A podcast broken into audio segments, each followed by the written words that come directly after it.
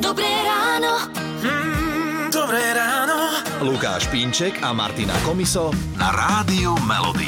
Toto je rádio Melody, pekné ráno je naďalej a včera som išla s kamoškou von a ona na to, že či si má dať šaty alebo niečo športové a že však daj si čo chceš a ona, aby na mňa ľudia nepozerali, že aha, ona pekne náhodená táto v teplákoch a je, že však daj si, že čo sa cítiš dobre, že čo teba potom, čo si povie niekto na ulici. A, tak, a hovorím si teda, že často sa zamýšľame práve nad tým, že čo povedia ostatní a o tom sa idem teraz porozprávať s mentorom a koučom Andym Vinsonom. Ahoj. Ahojte všetci, nádherné ráno. Rovno nám povedz, že prečo to robíme.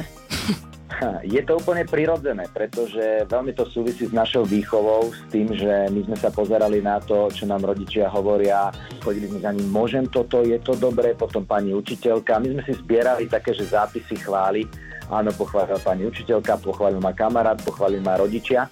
A určitým spôsobom nie každý, ale toto tak výrazne potrebuje.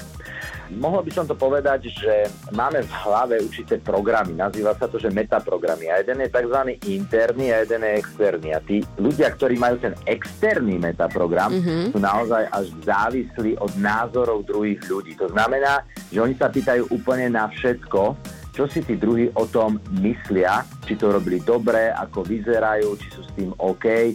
Pomerne ťažko sa sami rozhodujú urobiť nejakú akciu.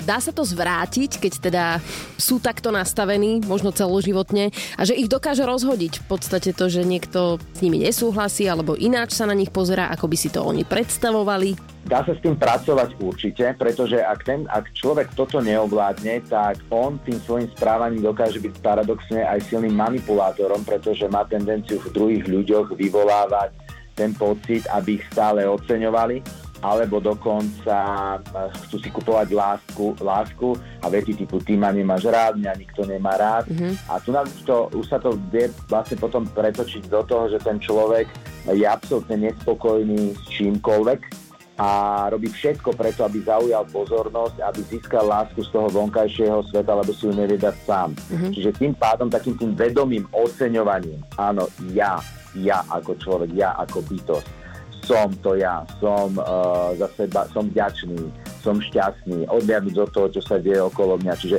také, taká vedomá práca samého so sebou je určite uh, cestou k tomu, ako si ten človek vie pomôcť. Čiže samého seba pochváliť bez ohľadu na to, že to spraví niekto iný.